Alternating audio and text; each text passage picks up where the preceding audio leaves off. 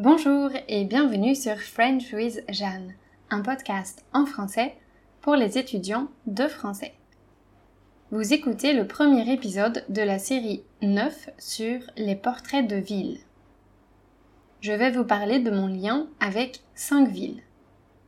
Je vais les décrire et vous expliquer comment je m'y sens. Je vous dirai pourquoi je les aime et je vous livrerai quelques bonnes adresses. Comme je vais parler de lieux très spécifiques, je vous encourage vivement à accéder au texte des transcriptions, car vous pourrez voir les images des endroits dont je parle. Pour accéder au texte, rendez-vous sur mon site web sur la page podcast. Le lien sera dans le bandeau bleu. Vous pouvez également aller sur Instagram et cliquer sur le lien dans ma bio. Ensuite, ça devrait être simple. Mettez le lien dans vos favoris pour pouvoir le retrouver facilement. Je sais que ce n'est pas très pratique, ce moyen d'accéder au texte, mais je n'ai pas encore trouvé de meilleure solution. Je m'y attaque dès que j'aurai plus de temps libre. Alors, préparez-vous un petit café ou un verre de vin, installez-vous dans votre fauteuil préféré et branchez vos écouteurs. Je vous emmène en voyage dans l'ouest de la France, à une heure de la côte. Nous partons à Nantes la sixième plus grosse ville de France avec plus de 600 000 habitants.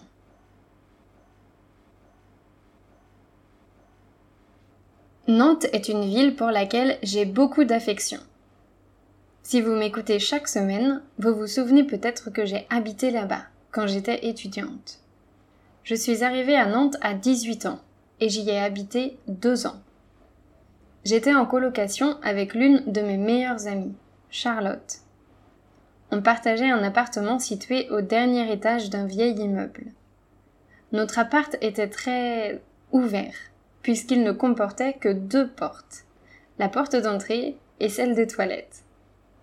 On n'avait pas beaucoup d'intimité, mais ça ne nous a jamais gênés.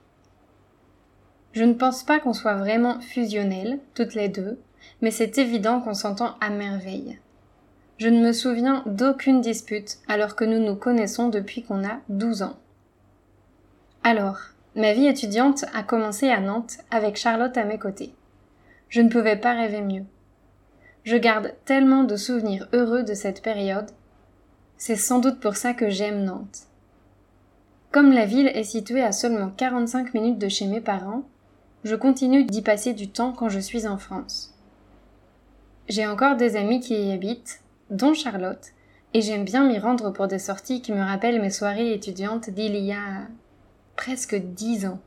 Mon Dieu, presque dix ans que le temps passe vite. Alors, pourquoi j'aime cette ville? Tout d'abord, comme j'y ai habité, je m'y sens bien.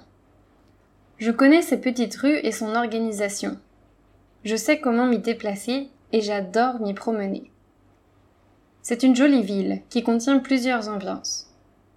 Tout d'abord, il y a le centre-ville, avec ses rues piétonnes et ses magasins. Il y a quelques grandes places, comme dans toutes les villes françaises. Je peux nommer la place royale, où les immeubles blancs, identiques, entourent une fontaine avec des statues de pierre. Un peu plus haut, il y a celle de Gralin, dont la fontaine est moins impressionnante, mais l'opéra lui donne du caractère.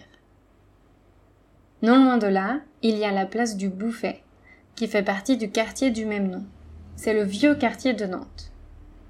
Là, les immeubles sont moins hauts, avec seulement trois ou quatre étages. Il y a même plusieurs maisons à colombage, ces vieilles maisons dont les poutres sont apparentes sur leur façade. Les ruelles sont étroites et pavées. C'est un quartier qui a du charme. C'est aussi l'un des endroits les plus dynamiques de la ville, avec ses nombreux restos, bars et boutiques de créateurs. Il n'est pas très grand, mais j'ai toujours du mal à m'y repérer car les rues se ressemblent. Ensuite, bien sûr, il y a le château.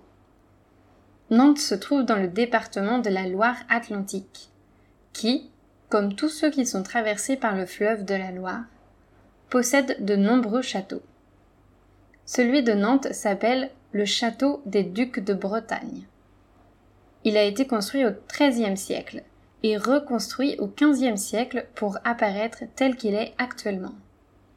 Il est massif, avec ses remparts, ses sept tours et ses douves. Si vous allez à Nantes, ne manquez pas d'aller y faire un tour. Vous pouvez vous allonger sur l'herbe, dans les anciennes douves, ou entrer dans la cour et admirer l'ancienne résidence de style gothique. Vous pouvez arpenter ces remparts gratuitement. Vous ne devrez payer seulement si vous souhaitez visiter le musée. Depuis peu, la ville de Nantes a installé un miroir d'eau en face du château.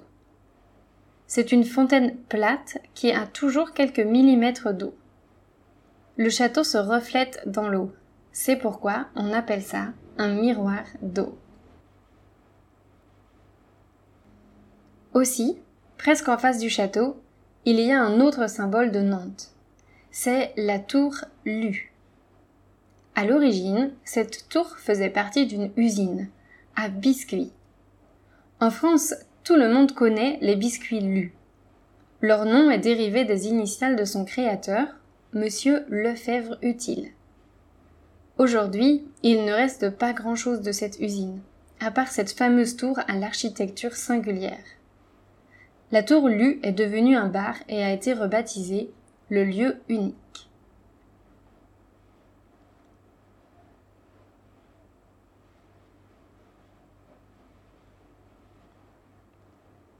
Au nord de la ville, c'est le quartier des facs.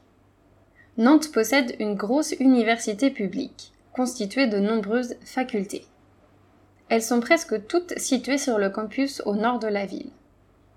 Dans la transcription, j'ai mis un lien vers une page qui permet de faire une visite virtuelle de ce campus.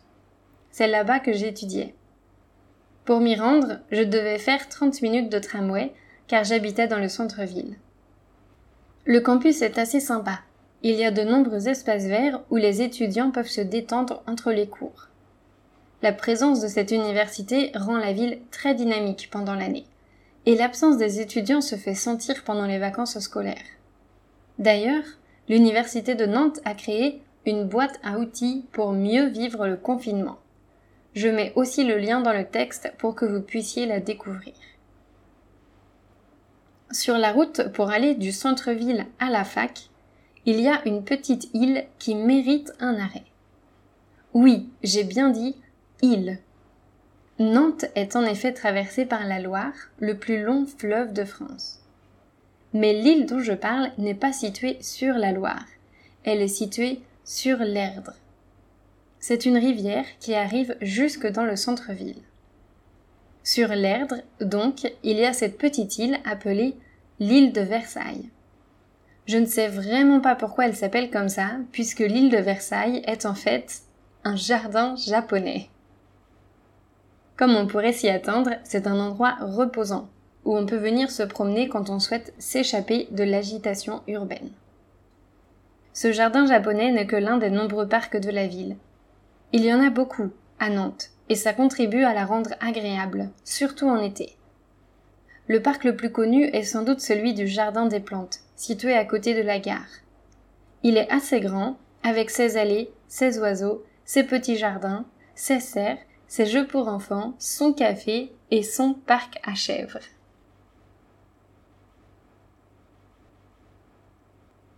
Enfin, au sud du centre-ville se trouve un grand quartier surnommé l'île de Nantes. Cette fois, je parle d'une grande île, avec des quartiers résidentiels, des restos, des parcs, des bars et des salles de concert.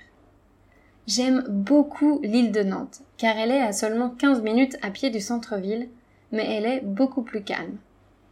C'est le quartier un peu alternatif de la ville. Là-bas, vous trouverez quelques bâtiments colorés à l'architecture originale. Vous en verrez d'autres, innovants et éco-responsables.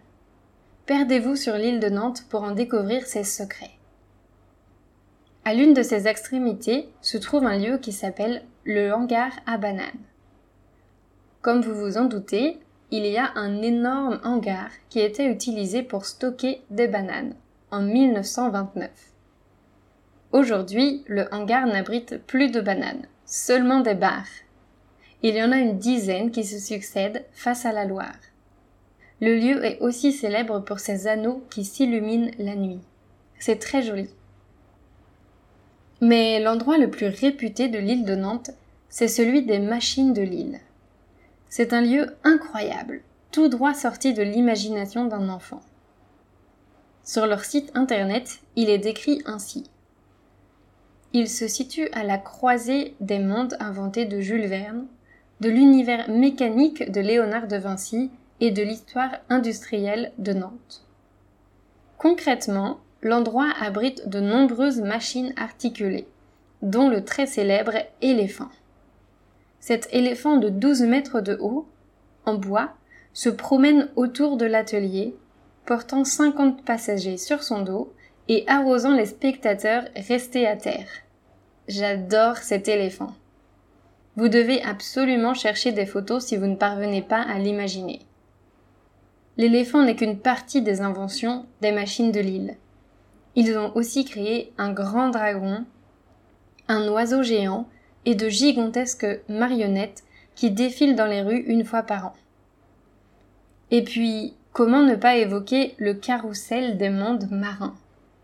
C'est un énorme manège de trois étages qui abrite des dizaines de créatures marines, mécaniques et qui plaît aux enfants comme aux adultes. À voir absolument.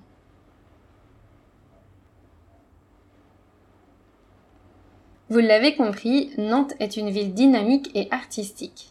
Elle regorge de surprises. Si vous le pouvez, je vous conseille vivement de la visiter l'été. En effet, chaque été, la ville organise son célèbre festival, le Voyage à Nantes. Il s'agit d'un parcours qui permet de découvrir toutes les bizarreries et tous les lieux emblématiques de la ville. Le parcours est légèrement modifié chaque année et il est impossible de se perdre. Il suffit de suivre la ligne verte qui traverse la ville. Aussi simple que ça. À cette occasion, l'art envahit la ville. Installations lumineuses, jeux pour enfants, expositions de photos, statues qui interrogent, détails insolites. La ville prend des couleurs et devient un terrain de jeu géant. Si je suis en France pendant l'été, je ne manque jamais le voyage à Nantes. En temps normal, la ville a toujours sa part d'originalité. Il y a des bars insolites, comme celui de la maison, qui a reproduit l'intérieur d'une maison des années 70 avec couleurs flashy et meubles en fornica. Vous pourrez y prendre un verre dans la baignoire de la salle de bain. Je pense aussi à Pioche, un bar à jeux coopératif, parfait pour une après-midi ludique en famille ou entre amis. J'y suis allée avec mes copines et on a vraiment bien rigolé. Quand j'étais étudiante, le dimanche soir, j'aimais bien aller dans un bar qui avait une cheminée et qui la gardait allumée pendant l'hiver. Chez mes parents, il y a une grande cheminée, alors j'ai grandi avec cette ambiance chaleureuse. Et j'adorais pouvoir en profiter, même à Nantes. Et bien sûr, il y a le bar Le Nid. Il est situé au dernier étage du plus grand immeuble du centre-ville et offre une vue imprenable sur Nantes. À l'intérieur du bar, un grand oiseau est allongé sur le sol et les chaises sont en forme d'œuf. Ensuite, une autre partie de Nantes que j'aime beaucoup, c'est Trentemou. C'est un ancien village de pêcheurs situé sur l'autre rive de la Loire, en face de Nantes. Pour y aller, rien de plus simple. Vous devez prendre la navette fluviale. Le ticket coûte 1,50€ et le trajet dure seulement 10 minutes. Trentemou est célèbre parce que c'est un petit village haut en couleurs. Bleu, jaune, rouge, vert, les maisons sont toutes différentes et toutes plus belles les unes que les autres. C'est un endroit parfait pour prendre des photos Instagram. Ou simplement pour se perdre dans les ruelles colorées et se laisser surprendre par la créativité du lieu.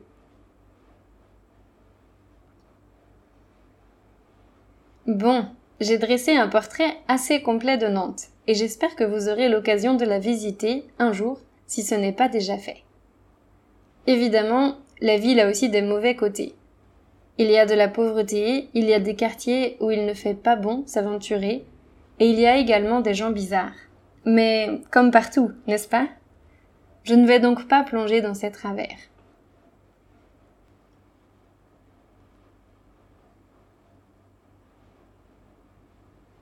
Avant de vous quitter, j'aimerais vous rappeler que vous pouvez télécharger votre abécédaire du confinement gratuitement. C'est un moyen efficace de lire un peu de français. Si vous cherchez quelque chose de plus actif, je vous invite à télécharger mon cahier d'activités numérique.